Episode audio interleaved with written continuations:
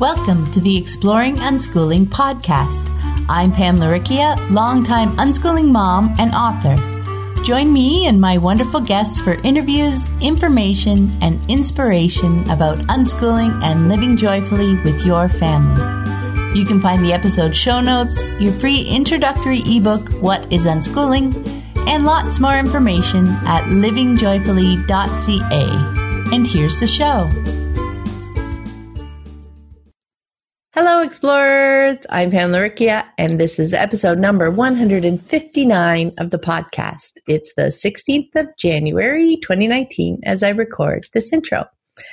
And you may have noticed this ear. This is Burton, Melissa's doggy. He's hanging out with me today. Um, I want to let you know my guest this week is Max Vernoy. Max grew up unschooling, and I had the pleasure of seeing him him in action at various unschooling camps over the years. Um, we talk about the ebb and flow of his interests through the years, his time mentoring at an unschooling camp, uh, how the journey of following his passions led him to the fulfilling career that he has now. So I think it's a great story, and you'll enjoy hearing from him. Uh, as a personal update, I am really excited to be working on my next book the idea has been rolling around in my mind for like the past six months or so, and I officially started putting words together yesterday. In between projects, I tend to forget how much I love the process of writing, you know, the puzzle of it all, of putting it together. So now I am all energized again. Uh, I also came across a blog post this week that I wanted to mention to you. Natasha Allen Zaki has been on the podcast pretty recently, actually, episode number 143. Um, and she published a post the other day titled Technology Trust Over Fear. And I will put a link to it in the show notes, but I wanted to read a quote from it. My daughter moves between and within her interests, all with peace and ease. I see how she weaves in and out of playing piano, dancing, painting, or playing with LPS back into watching videos or a favorite show, and how it all interweaves within each other, creating a landscape of creativity. This kind of creative flowing rhythm is not possible if I interfere by telling her she needs to stop doing one thing to move on to another. Another being what I think is a better use of time or a better conduit of knowledge and education. How could I know that though? How could I possibly know exactly what is being learned while she watches a video or plays Minecraft or builds a set for her LPSs and then records a short film? I can't know. I can, though, observe over time how she integrates new ideas, inspiration, and knowledge. I can, though, see how she is learning how to read and write while having fun playing and flowing through her days. The compass that guides her from within her heart and mind is like a beautiful dance, every day being stretched and grown stronger and stronger. So I just love that and the beautiful picture in my mind of her daughter's creative flow. And I was struck by how it ties into my conversation with Max, actually. On the podcast, Natasha mentions that her daughter is six and Max is in his 20s and he grew up unschooling. So we're kind of snapshotting both ends of the growing up unschooling journey here. So if you remember, try to bring to mind Natasha's observations when Max and I are chatting about his journey through his passions to where he is now. I think you too might be struck by the connections around the immense value of that trust in the moment, of not knowing, but trusting. And before we go, I want to take a moment to thank everyone who has chosen to support my unschooling work like this podcast and my website through Patreon. I deeply, deeply appreciate all my patrons because their generous support is vital to helping me freely share information and inspiration with anyone who's curious and wants to explore the fascinating world of unschooling. If you'd like to join my community of patrons and scoop up some great rewards along the way, check out the Exploring Unschooling page at patreon.com. That's P A T R E O N.com forward slash exploring unschooling. And now let's get to my conversation with Max.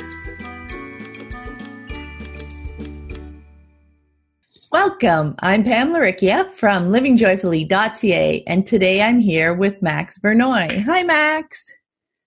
Hi, Pam. How are you today? I'm wonderful. How are you? Recovering. yes, recovering. Yeah.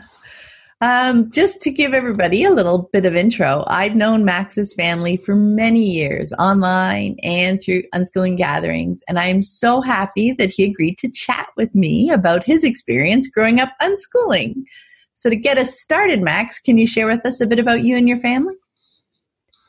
Well, I live in Delaware with my mom, dad, brother, and sister and we lived here pretty much my whole life. Um, I was born in Pennsylvania, like 30 minutes away, but pretty much the same area my whole life. And I've grown up unschooling my whole life too.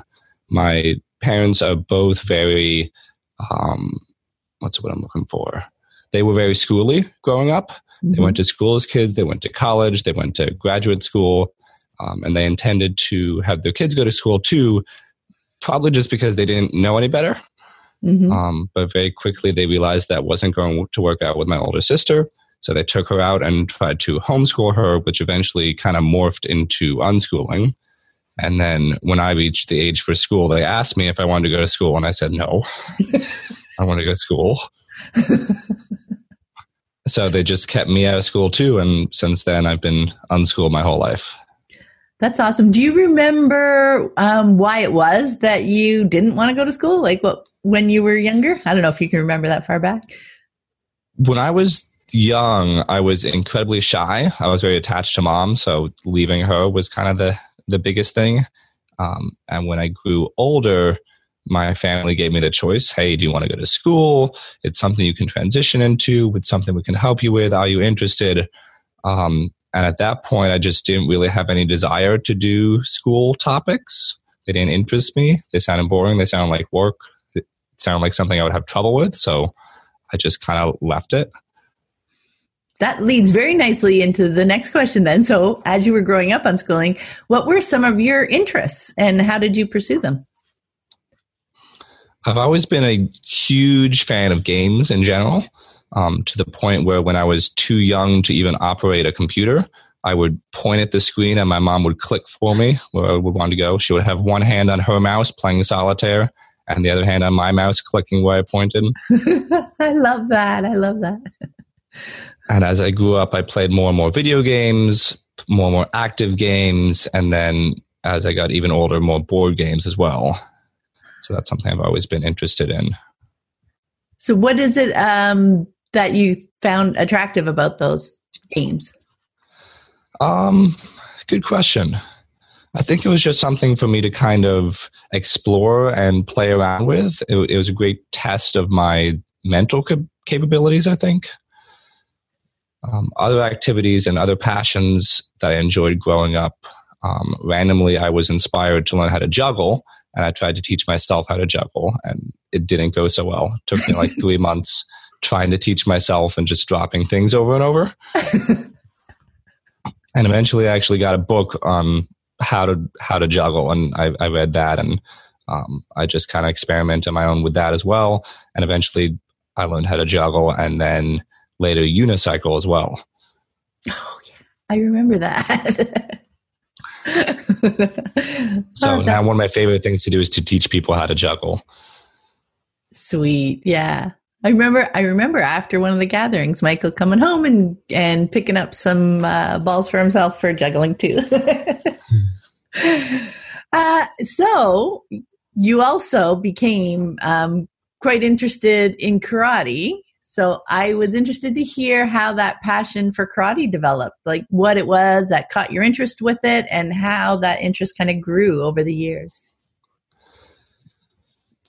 good question how I first got into karate. Um, when I was a kid, I was interested in the idea of ninjas. That might have been why. Of course. Um, but joining into karate, of course, everyone's interested in ninjas at, at that age.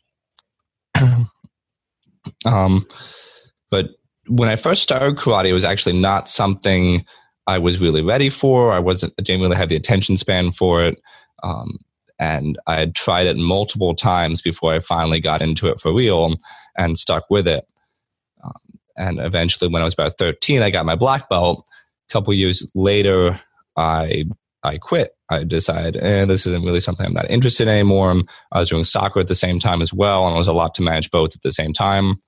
So I dropped out of karate. And it wasn't until a couple years later, my mom actually continued taking karate without me. She started a little bit before me and continued after I quit.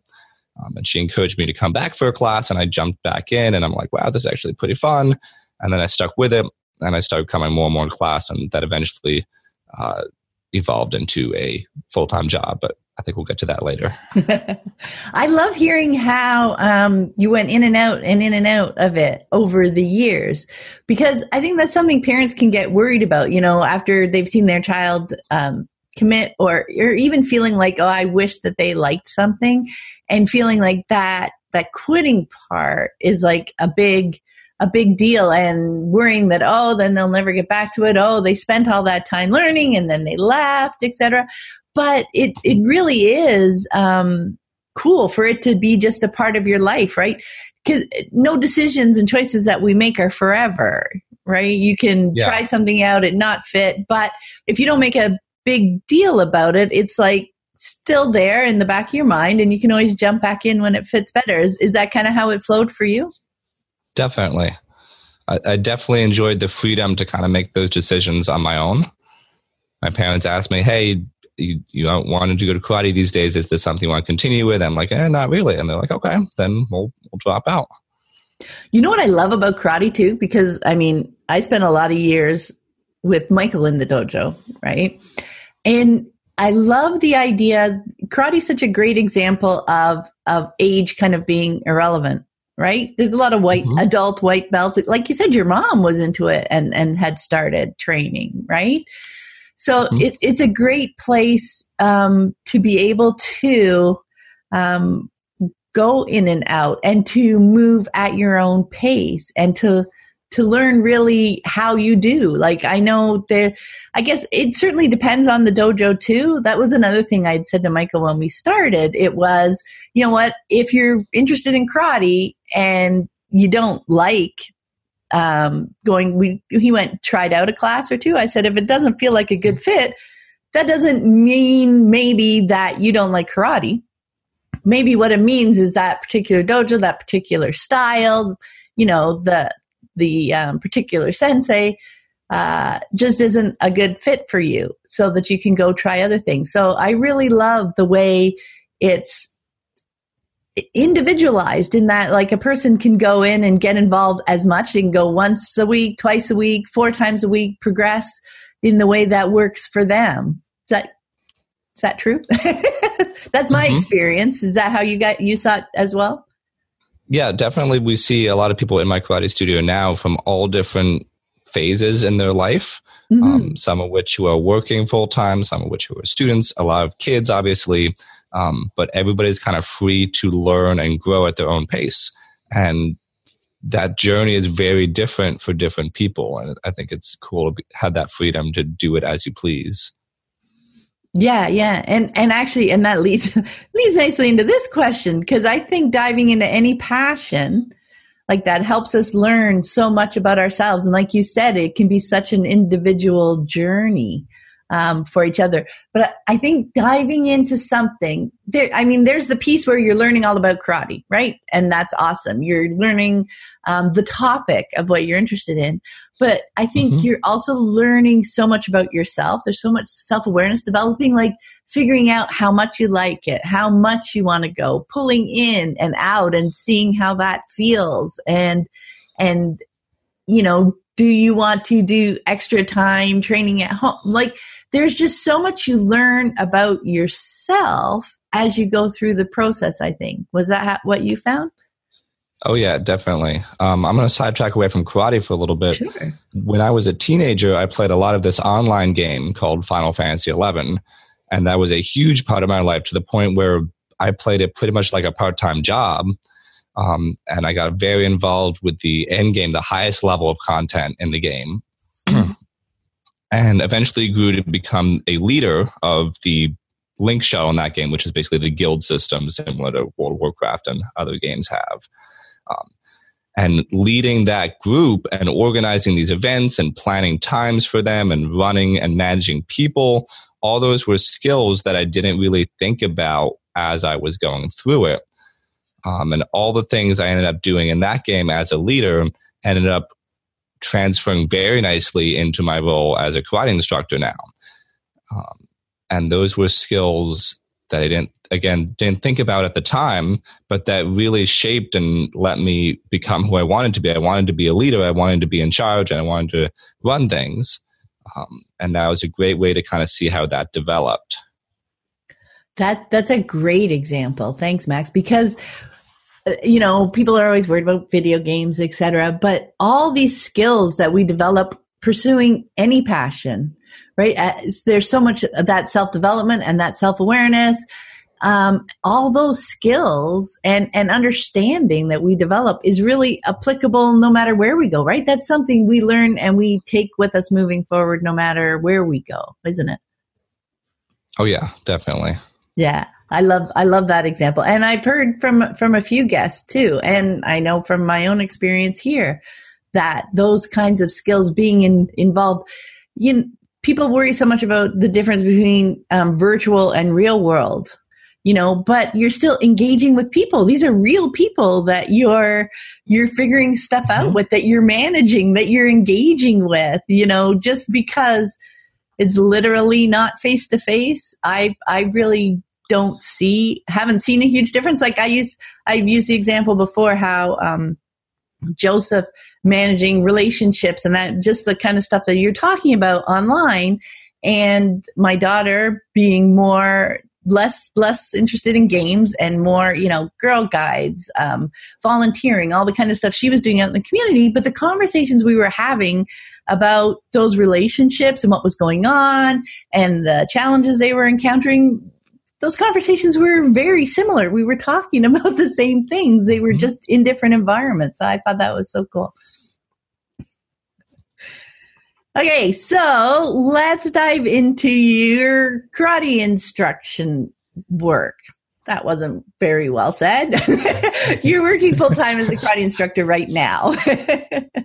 so I would love, and you alluded to how some of that, those skills that you developed were transferable to becoming an instructor. So I'd just like to hear a little bit more of how you kind of uh, decided that you wanted to move forward with that as you were going in and out of, of karate as an interest.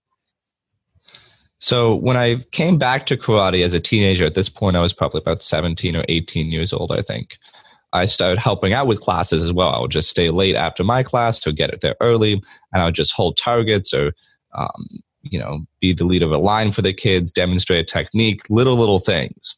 And as I started doing that more and more, I started to enjoy it more and more, and I would start to show up more and more to the point where I was coming five or six days a week, taking five or six classes a week, and then teaching even more than that. um, and I would just ask, hey, can I come for this class? Can I come for this class? And my instructor, of course, is like, yeah, sure, you can come as much as you want. So I got to the point where eventually my instructor offers me a job. And that's when I realized that I can get paid to teach karate. that was like the defining moment of my life. My mind was blown. I can get paid to teach people karate? This is amazing. Um, and leading up to it, it sounds kind of kind of odd, but I really had no image in my mind of ever doing this as a profession. I didn't ever consider it, even though I was spending so much of my time with it. Um, so I got hired and I actually got moved to a different karate studio that was run by the same guy because they needed more help there. Um, and I learned a whole lot from a lot of different people about how to run a karate studio and how to be a teacher. And eventually I moved back to the karate studio I'm working at now. And my boss at the time, who was managing the karate studio, eventually bought the studio from the old owner. So I've seen a lot of the process of the behind the scenes, how to run a business, um, how to start a business, how to maintain a business, and all that behind the scenes stuff has been a huge benefit, I think. It's fascinating. But again, a lot of yeah, it's really interesting seeing this stuff from the other side. Um, but again, all these skills that I learned, you know, growing up, even just organizing games at my local park day, working with other kids and trying to decide what game we are going to do, all these skills of running and managing people transfer beautifully into any work environment, but particularly this kind of work environment where we can be very creative with our event planning, how we run the classes, um, how we work with our other helpers and assistant instructors. All these are things that I I was prepared for and I had a knack for pretty early on, just because I'd done it before in the online world as a as a gamer. Okay, so you know what I find so fascinating about that? You can see all those connections um, when you look back, right? Mm-hmm. At the time, like you said, when you were gaming, you didn't, you know, you weren't thinking, oh, this is going to get me this skill and this skill. you were just enjoying it. And it's like, I like doing exactly. this. I'm going to do more of this, right? Same with, you know, when you were teaching juggling, showing people how to juggle at unschooling camps, uh, organizing games at Park Day. You were doing those things because you really enjoyed doing them. I bet there were lots of kids who didn't enjoy the, or they enjoyed playing them and everything, but they weren't drawn to the organizing piece, piece or showing people how to juggle, mm-hmm. you know, all those little bits.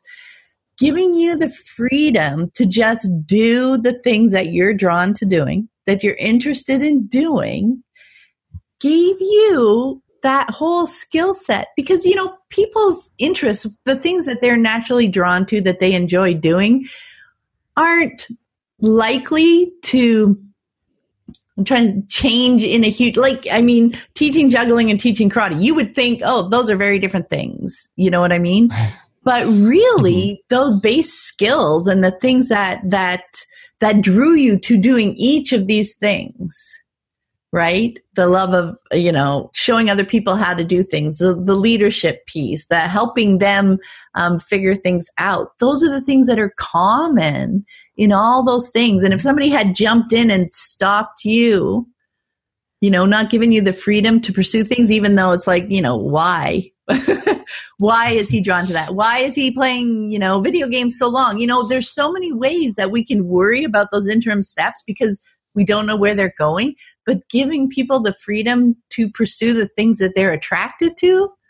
I mean, look where look where it takes you later on. It it the puzzle fits together, but only when you're looking back, I think is what I'm trying to say. And the value yeah. of having that freedom to choose over the years actually built you this this um, plethora of skills that fit so beautifully with what you're doing now that right? I just had this big aha moment. Does that make sense? Yeah, definitely. I think it's very easy to not be able to see what's ahead of you, but looking back, it kind of makes sense where how I got from here to here, from this point to that point. Yeah, and well, I think then I guess the other thing I always tell parents is is the challenge of not creating expectations you know, like we were talking about earlier, oh, my kid's really interested in karate. He's 13 years old and oh my gosh, he's going to own his own dojo someday or his own studio someday, you know, not putting that on because we don't know. That's just through our eyes, right? Mm-hmm. We don't know yeah. what it is that the child's getting out of it. It could be a totally obscure skill, but he's meeting that interest through you know, through that particular um, topic. You know, maybe he's getting something completely different out of karate. Maybe he's loving anatomy. you know what I mean? And and the body training and and that kind of stuff is what he's he's going to bring forward with him. But you can't know in that moment. But when you let them follow what they're interested in, they're getting something you can trust that they're getting something out of it while they're interested and and engaged in it. Does that make sense? Definitely. now, speaking of transferable things, uh, you've also been a mentor and continue to be a mentor at um, the East Tennessee Unschooled Summer Camp, right? Mm-hmm. So, correct. Yeah, I, what drew you to that? Is that I don't know. Now that seems to be all part of this mentoring and, and helping other people, figuring things out, supporting them. Do, do you feel that kind of ties together? What what excites you about? Oh yeah. That? So I first got involved as a mentor. I, I, was first interested in going to the camp as a teenager, but it never kind of worked out with everything else I was doing. I was going to a lot of other unschooling conferences at the time. I still am, but um, that was kind of one of the factors. It's like, uh, can I really take this much time to go here, here, and here. um, so it never really worked out. Also, there was the cost of it and the travel time of it. It's all the way in East Tennessee, which is like a 10 hour drive for me, which is kind of a pain. Um, so it never really worked out until I became old enough to be a mentor. So then I applied for that position um, just because I like being in charge. And like you said, I like helping people and guiding people um, through their journey as well as, you know, learning from myself, but also helping other people through whatever they're trying to get through. So one of the cool things about being a mentor is at the East Tennessee Unschooling Summer Camp, it's a summer camp just for teens. And I think a lot of teens are in a stage in their life where they need to kind of experiment and play around with who they want to be.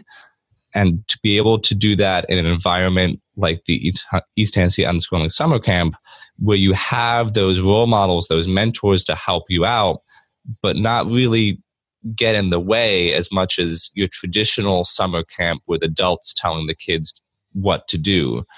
Um, I think it's valuable to have a more self guided journey at a summer camp where you can just kind of feel around and figure out who you want to be, what you want to be interested in, what kind of friends you want to make. Um, but again, still an environment where you have those role models who are going to show you how to act and how to behave without getting in any trouble, without doing anything destructive with your time. Um, and also just being there if you ever run into trouble or if you're ever going through anything emotionally or uh, socially with other people, it's nice to have those mentors there to kind of guide you through everything. So I think it's just a really cool environment at the East Tennessee Unschooling Summer Camp. Yeah. So you've enjoyed your time there? Working oh yeah. Every year I'm like, this is such a hassle. It's like a week and a, a few days they have to take off work. It's like, like I said, a 10 hour drive. I'm doing it all by myself. So I've got to do it in chunks sometimes, stay at a hotel on the way there. So it's just a huge time commitment. I'm like, do I really want to go through that? And then every year after I get home from it, I'm like, I want to do that again next year. I don't care what I think eight months from now when I have to make this decision again. But right now, I want to go again next year. Oh, that's awesome. I love that. so, last question. As a grown unschooler now, with years of unschooling under your belt, what piece of advice would you like to share with unschooling parents who are just kind of starting out on this journey? Maybe they've got young kids, or maybe their kids are a little bit older, but they're just discovered it. They're just diving into it. What advice would you give to them? I think giving your kids the choice, the, the option to make choices in their own life is a huge benefit to them, including allowing your kids to make the wrong decision. Because I think making the wrong decision can be a huge benefit to growing your character and to learn about yourself. And I think a lot of parents get too caught up forcing their kids to make the right decisions that the kids don't even learn how to make decisions. I, I think there's that. a big difference between you can still be there as a parent to help guide your child. You can give them advice, give them feedback, help them through whatever decision they make, and then be there to catch them if they do fall down, but let them make that decision for themselves, I think is a huge benefit. Yeah. I think eh, parents can get be so caught up like from the way we were raised and, and most of us went to school, failure in quotes is such a big thing, right? To avoid. It's like, oh my God. And so we want to try and save everybody we know. I mean, our kids, our spouse, you know, everybody. It's like, no, no, I, I know what's right. That's not going to work out, right?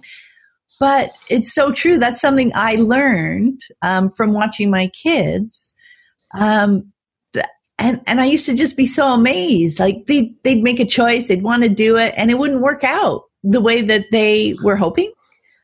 And mm-hmm. it wasn't the end of the world. Like I'd be totally, you know, in shame and embarrassed and judging myself for having made the wrong choice in that moment because I didn't get what I wanted out of it. But no, they they they just learned from it and there's they just like got right back up and was like oh hey oh oops that didn't work i'm gonna try this so try this and i think that was something that i learned um, from my kids so much and how valuable it was to just be able to make the choice because i mean you're always making the the best choice for yourself in that moment, right? I mean, you're not thinking, oh, well, this would be, I, this thing has the best chance of working out, but I'm going to choose something different. Typically, no. Yeah. but, but yeah, what do you learn? You learn, oh, I was missing this piece of information or I didn't understand how big that impact was going to be. Like there's a million things. And like you said, you learn so much from it. And having your parents around to help you just process that, figure out what it is that didn't work out as as you expected, etc. There's just so much learning again about ourselves and about the situation and about how to make choices, right? Oh, I didn't consider this or I didn't mm-hmm. consider that. There's just so much in there. I love that. now, is there anything else from your unschooling experience that I didn't ask you about that you think would be helpful for people trying to understand? Like, I know so often they enjoy um, hearing from grown unschoolers, right? Because they they're choosing this lifestyle, but you know their their kids are younger and they don't they don't know how it's going to turn out. And i think that's something that they really enjoy so was there another piece of your unschooling lifestyle over the years growing up that you thought was really important for you? I think just being respected makes a big difference. If you want to if you want to uh, if you want to raise a kid to be respectful respecting them is the best way to do it that makes sense too, right? It's not when you think about it because it, it so sounds obvious we, when you think about when it. When you think, I know, right? it seems obvious, but so we we grew grow up uh, being taught that you know you just automatically you respect your parents like automatically. That's just something that parents should expect of their children rather than earning it, right? Mm-hmm. And and by showing that respect to them and treating them as a as a as a real person as a human being that's what helps them understand what that means. You know what i mean? Like yeah. yeah. It's it's it's almost so self-evident it's hard to explain Yeah, again, thinking about it, it's kind of obvious, but in every single little moment, it's hard to think and remember to be kind and respectful with everything you do because life is hard. Mm-hmm. Life is full of various things that you have to deal with, especially as a parent raising children. There's a million things you have to worry about. And sometimes being respectful to your kid is not one of those things that you think about unfortunately. yeah, you just want to get through the moment, right? But that time that you spend working with them and engaging with them through the moment, there's just so much value in that, isn't there? There's so much learning, not only for the child, but for the parent too, just as people figuring things out together, right? Mm-hmm. Yeah. Well, thank you so much for taking the time to speak with me today, Max. It was a lot of fun. Thanks. Thanks for having me. This was fun. Yay, it was wonderful. Before we go, if someone would like to connect with you online, uh, where would be the best place to do that? You can find me on Facebook. My name is Max Vernoy. I don't think there's very many Max Vernoys on Facebook, so it shouldn't be too hard to find. okay, that's awesome. Thanks so much, Max. Have a great day. Thank you. Bye. Bye. Thanks for listening. I hope you found it helpful. You might also enjoy the backlist episodes at livingjoyfully.ca forward slash podcast. While you're there, be sure to check out my book, The Unschooling Journey, a field guide. Inspired by Joseph Campbell's Hero's Journey framework, the book is a weave of myths, contemporary stories, and tales from my own journey. It's not a how to book. No two paths through the world of unschooling have the same twists and turns. Yet, having a general sense of where you are on your journey can bring valuable insight as you navigate the challenges that will inevitably appear. Remember, you are the hero of your story.